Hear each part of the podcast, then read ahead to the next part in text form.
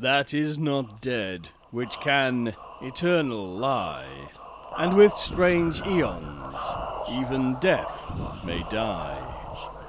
Welcome to the All Lovecraftian Podcast at ArkhamInsiders.com. Hi, hier ist Axel. Hallo, hier ist Mirko. Und wir sind wieder bei den Arkham Insiders. Auf ArkhamInsiders.com und ich möchte gleich mit einem Zitat einsteigen, was ja dem unserer Sendung heute, unserer Episode eigentlich ähm, sehr nahe kommt, was sie ganz gut beschreibt.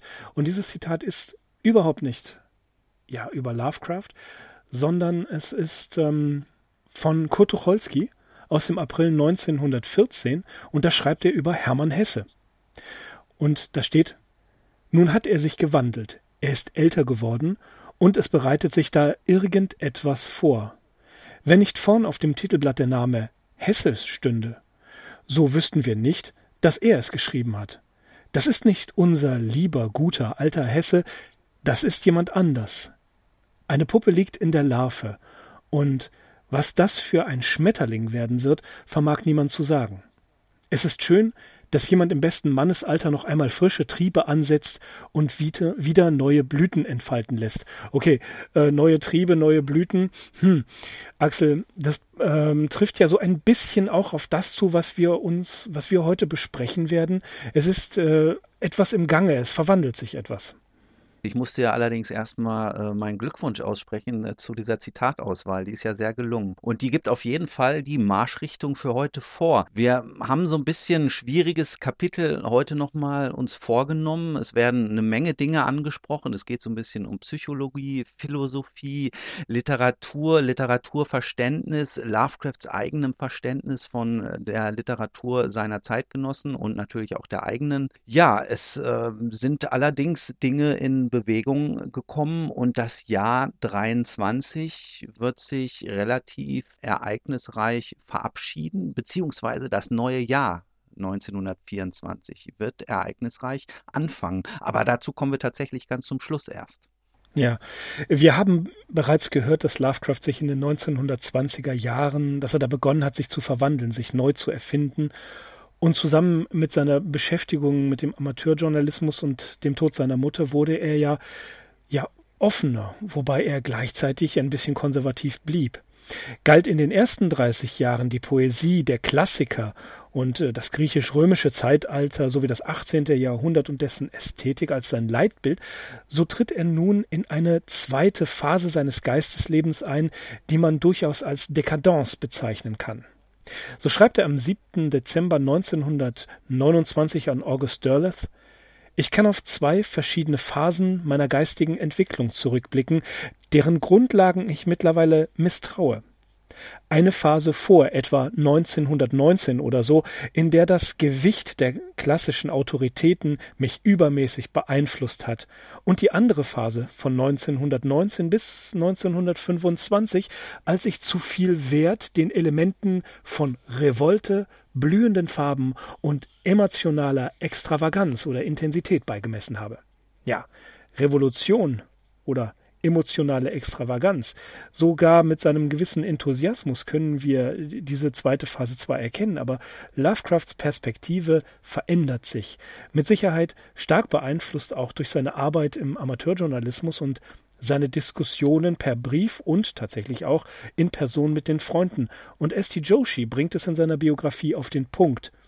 Auch wenn er diese Idee als überraschend oder gar abstoßend empfunden haben mag, er wurde zeitgenössisch. Er begann intellektuell in den 1920ern und nicht mehr im 18. Jahrhundert zu leben. Ja, Axel, Revolution, emotionale Extravaganz, was ist das? Was passiert hier?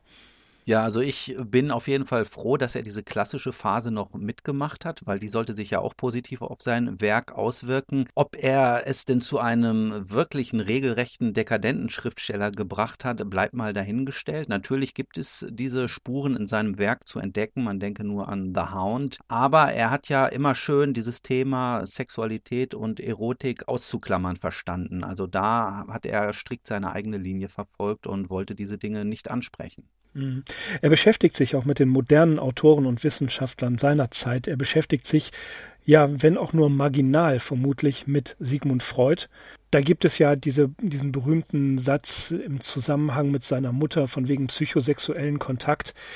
Äh, er nennt es abfällig, sie haben wohl die Schriften des Wieners gelesen und ob er sich nun eindeutig mit Freud beschäftigt hat, ist gar nicht so klar. Möglicherweise hat er einfach nur Rezensionen gelesen und hier und da mal was aufgeschnappt.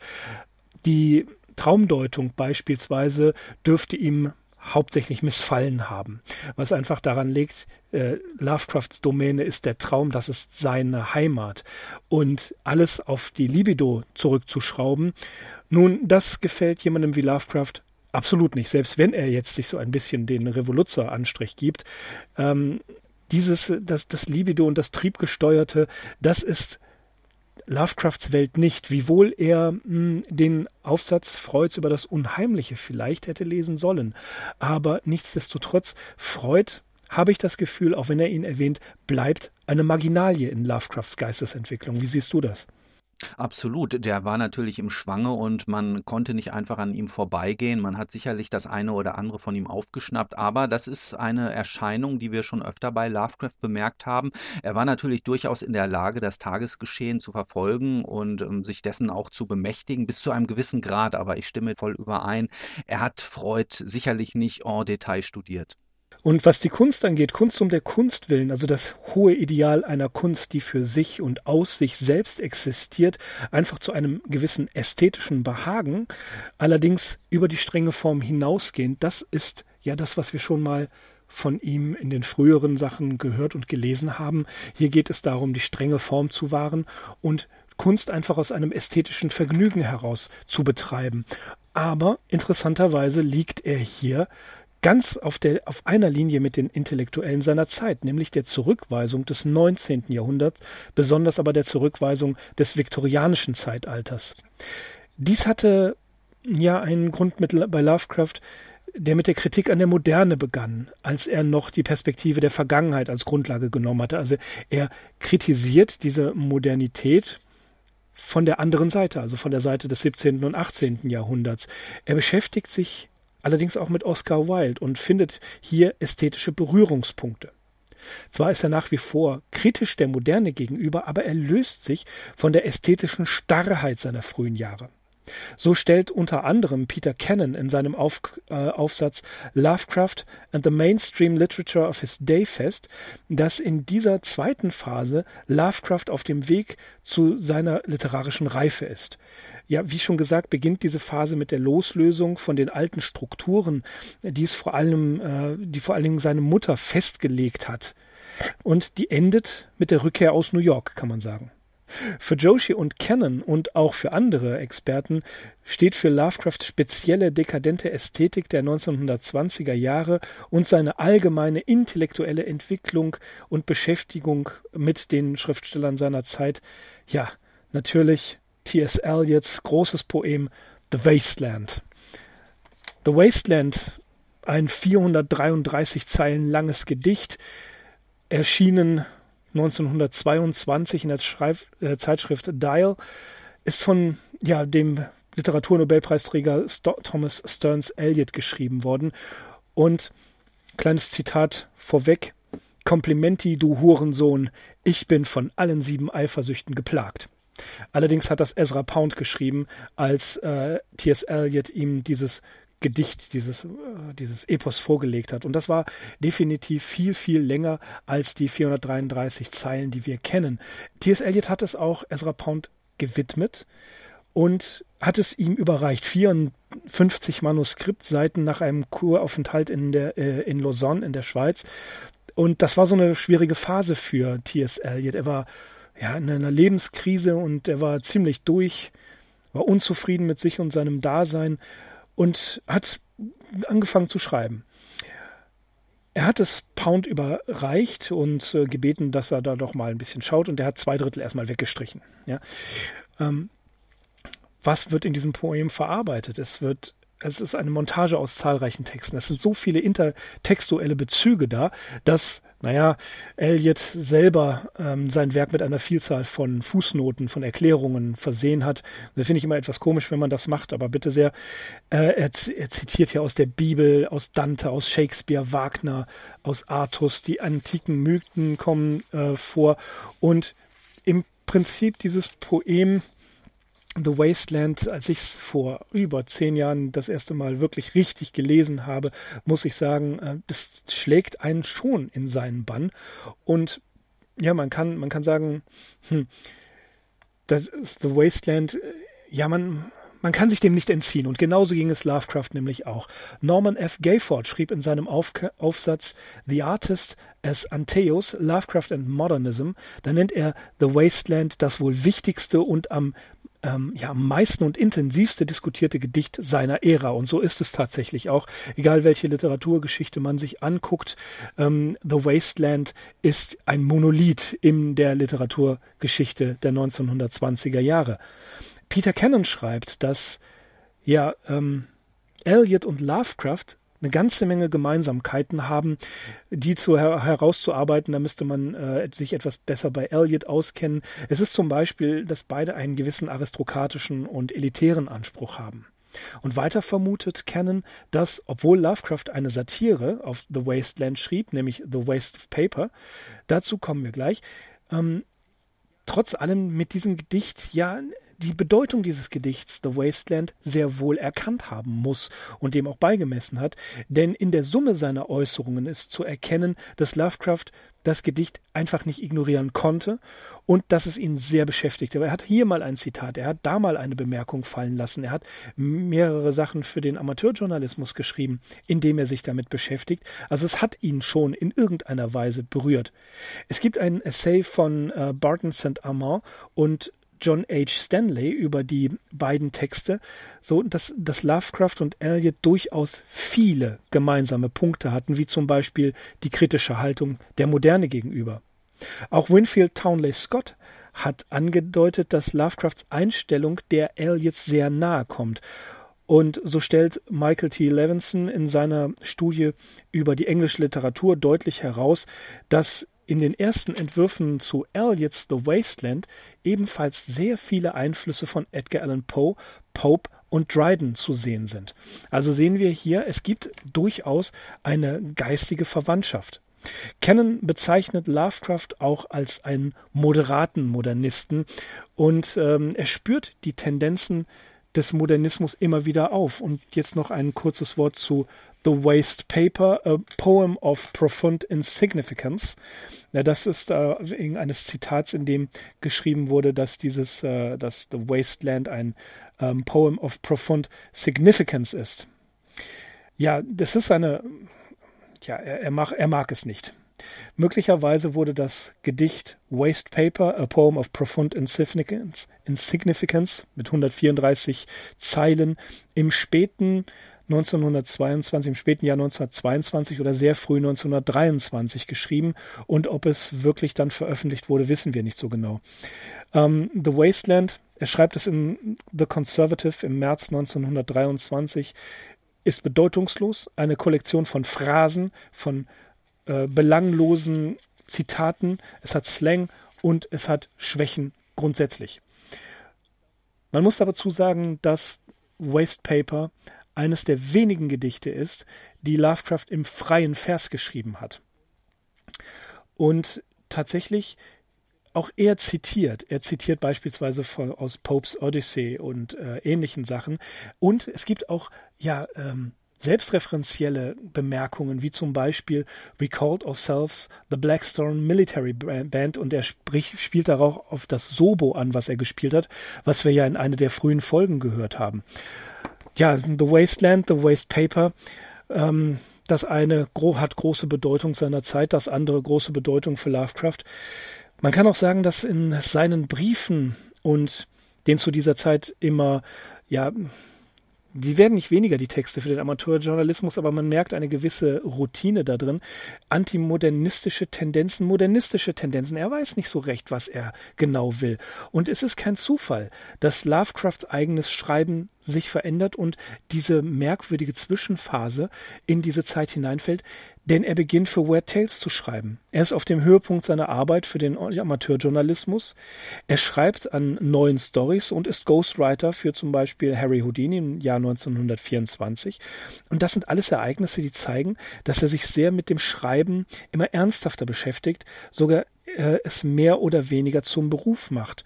Ja, dazu muss er sich stückchenweise von den alten Idealen lösen. Er muss an ein neues Publikum denken.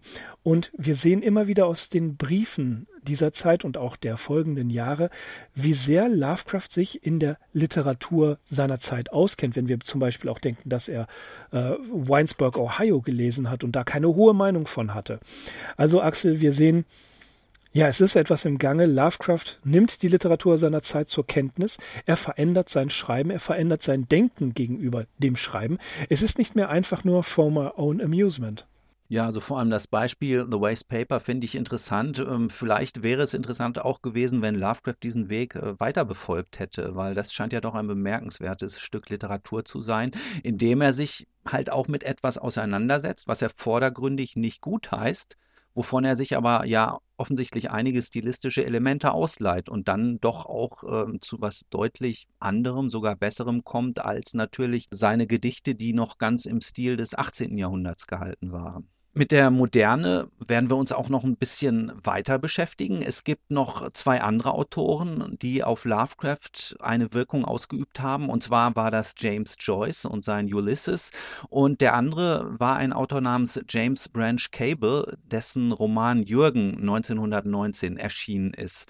Und Lovecraft bezieht sich auf beide Werke in einem Text namens Der allgegenwärtige Philister, der in einer Amateurpublikation namens The Oracle vom Mai 1924 erschienen ist. Lovecraft behauptet dort, dass Ulysses und äh, Cables Roman Jürgen signifikante Beiträge zur zeitgenössischen Kunst seien. Was Cable betrifft, muss ich ehrlich gesagt passen. Der Autor, der von 1879 bis 1958 gelebt hat, hat zwar 52 Bücher verfasst, ist aber im literarischen Kollektivgedächtnis anscheinend nicht besonders verankert.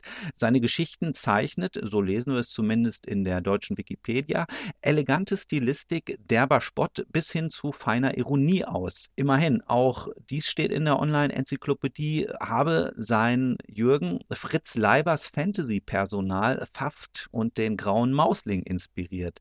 Und ich habe gesehen, dass hier eine deutsche Übersetzung von dem Jürgen in der Reihe Fantasy Classics bei Heine erschienen ist, 1981. Und in einer Rezension des Online-Portals Bibliotheca Fantastica werden Lord Dunsany oder Lewis Carroll als Bezugspunkte genannt. Lovecrafts Bemerkung ist deshalb beachtlich, weil er vorher in einem Brief an Frank Belknap Long die sexuelle Freizügigkeit der erwähnten Werke gerügt hatte. Auch interessant, den Ulysses kannte er nicht oder doch nicht vollständig. Mit seiner Aussage aus einem Brief an J. Vernon Shee spricht er manchmal aus der Seele. Ich habe den Ulysses nicht gelesen, weil allein die Auszüge, die ich gesehen habe, mich überzeugen, dass es kaum der Zeit und Mühe wert wäre.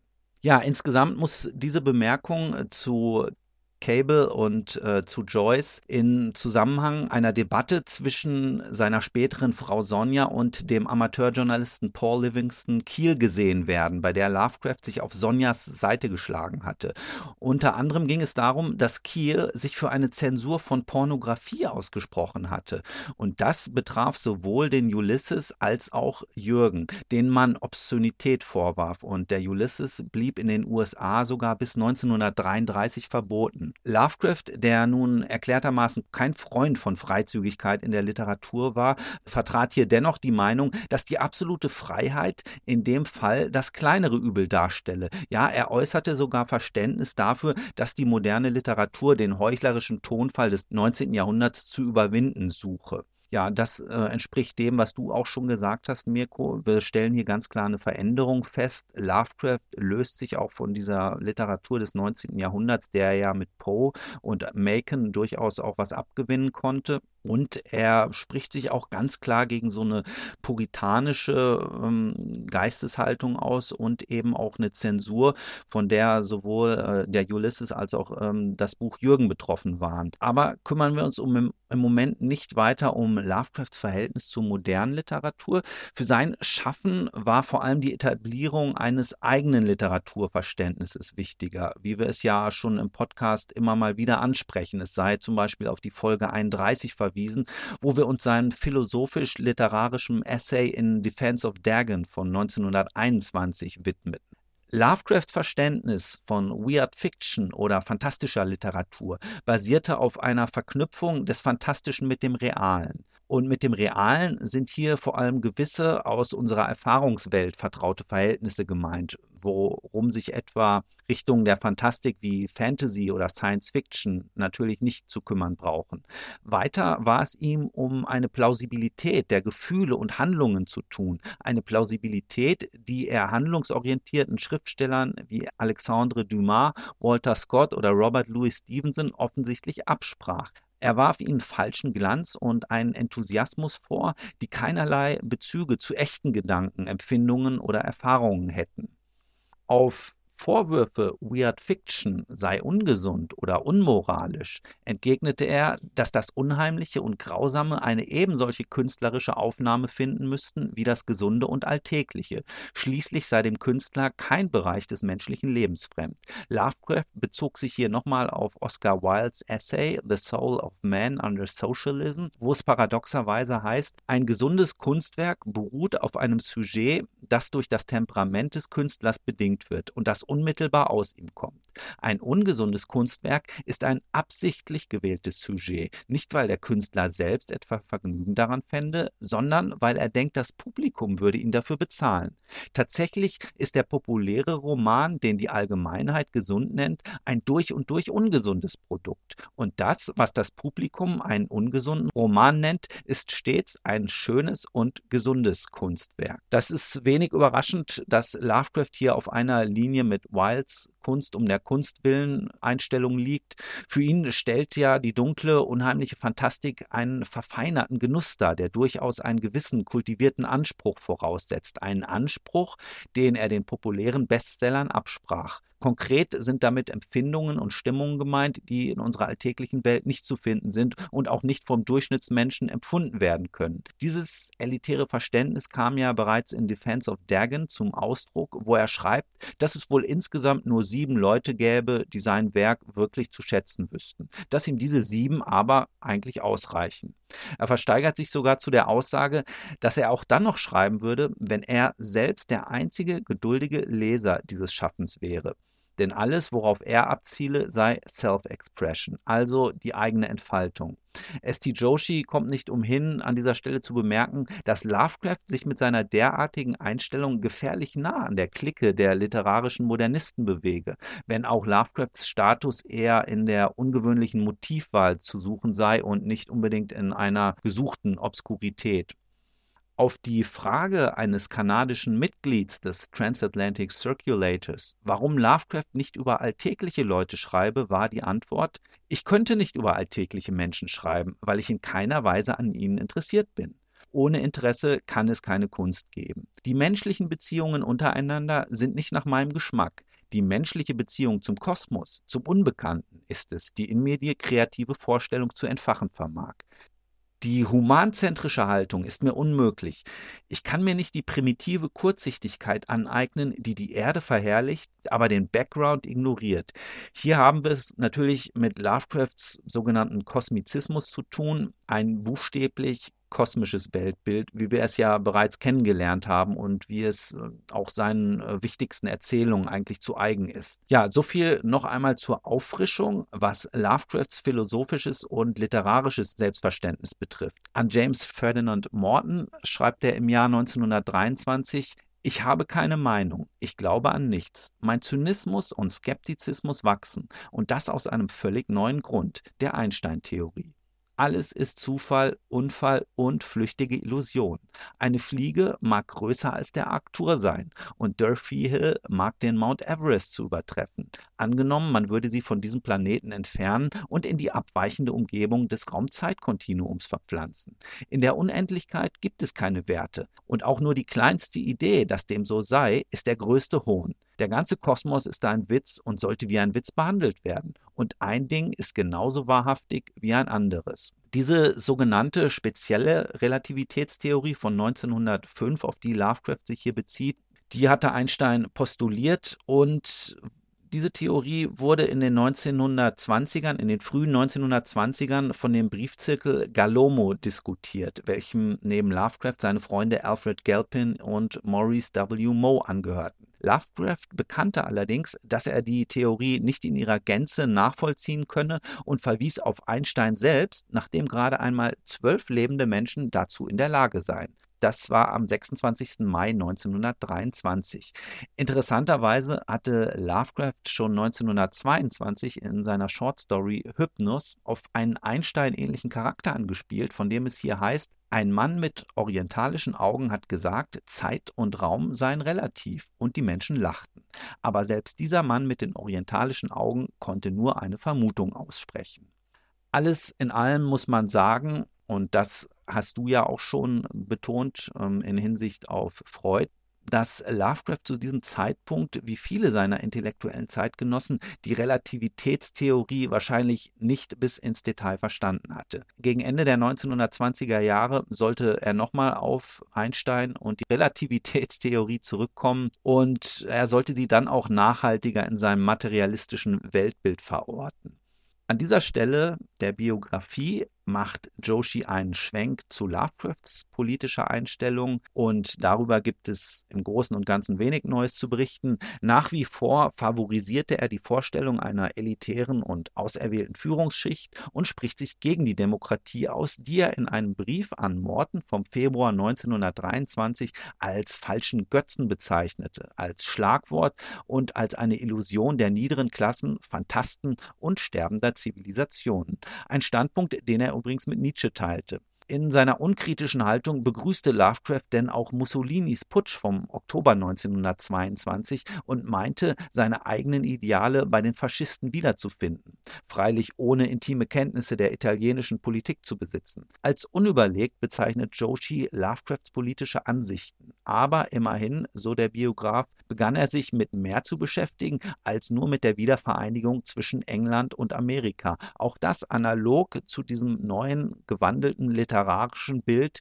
das endlich mal begann, die Literatur des 18. Jahrhunderts hinter sich zu lassen und das sich dann eben doch den modernen aktuellen Strömungen öffnete verabschieden wir uns aus dem Jahr 1923 mit einigen Reisen, die noch getätigt wurden, vor allem in und um Providence, bei denen Lovecraft von C.M. Eddy und James F. Morton begleitet wurde. Mit beiden stattete er am 27. Dezember des Jahres der First Baptist Church in Providence einen Besuch ab und Lovecraft wollte auf der Orgel den Jazzschlager Yes, We Have No Bananas, zu Deutsch ausgerechnet Bananen, anstimmen, aber er bekam das Instrument nicht nicht in seinen Gang. Im März 1924 finden wir ihn dann auf einmal in New York, von wo er sich mit einem Brief an seine Tante Lillian meldet. Und jetzt kommt die Passage aus I'm Providence, die gebe ich mehr oder weniger unverändert hier wieder. Joshi fragt, handelte es sich dabei um einen seiner längeren oder kürzeren Aufenthalte in New York, wie die von 1922? Not exactly. Am 3. März 1924 hatte H.P. Lovecraft in St. Paul's Chapel, Ecke Broadway und Vesey Street in Lower Manhattan Sonja Heft Green geheiratet. So, jetzt ist die Bombe geplatzt. Ende des Kapitels. Ab jetzt geht's richtig los. die Bombe. Jetzt geht's richtig los. Das, alle 60 Folgen waren nur Vorbereitung bisher. Ja, ja, die Bombe ist geplatzt, er hat geheiratet. Und haben wir das eigentlich mitbekommen, dass er sich so stark verändert hat? Also ich fand, ich fand äh, interessant, muss ich sagen, bei den äh, Sachen, die wir, biografischen Details, die wir in den letzten Folgen besprochen haben, also die Reisen, was er macht und dergleichen, dass äh, er ja, dass diese radikale Veränderung sich eigentlich ja plötzlich vollzogen hat. Das, das, war, das war doch, und, und einige Freunde haben es doch auch gesagt, wenn wir uns daran erinnern, was ähm, Cook gesagt hat, dass sie geradezu schockiert waren. Oder die Eddies. Ne? Sie waren schockiert. Er hat geheiratet. Das, das hätte niemand gedacht. Dass er nach New York zieht, hätte niemand gedacht. Und ja, die nächsten Folgen, die wir in der Biografie weitermarschieren, werden sehr, sehr viel über New York enthalten. Wir werden nochmal einen Ausflug in die, äh, in das Jahr 1922 und 23 machen, wo er die ersten Trips nach New York macht, werden da ein bisschen mehr drüber erzählen. Denn für das Gesamtbild und für diese New Yorker Zeit sind diese Vortrips also die, die Reisen vorher durchaus sehr wichtig, um das Gesamtbild zu sehen.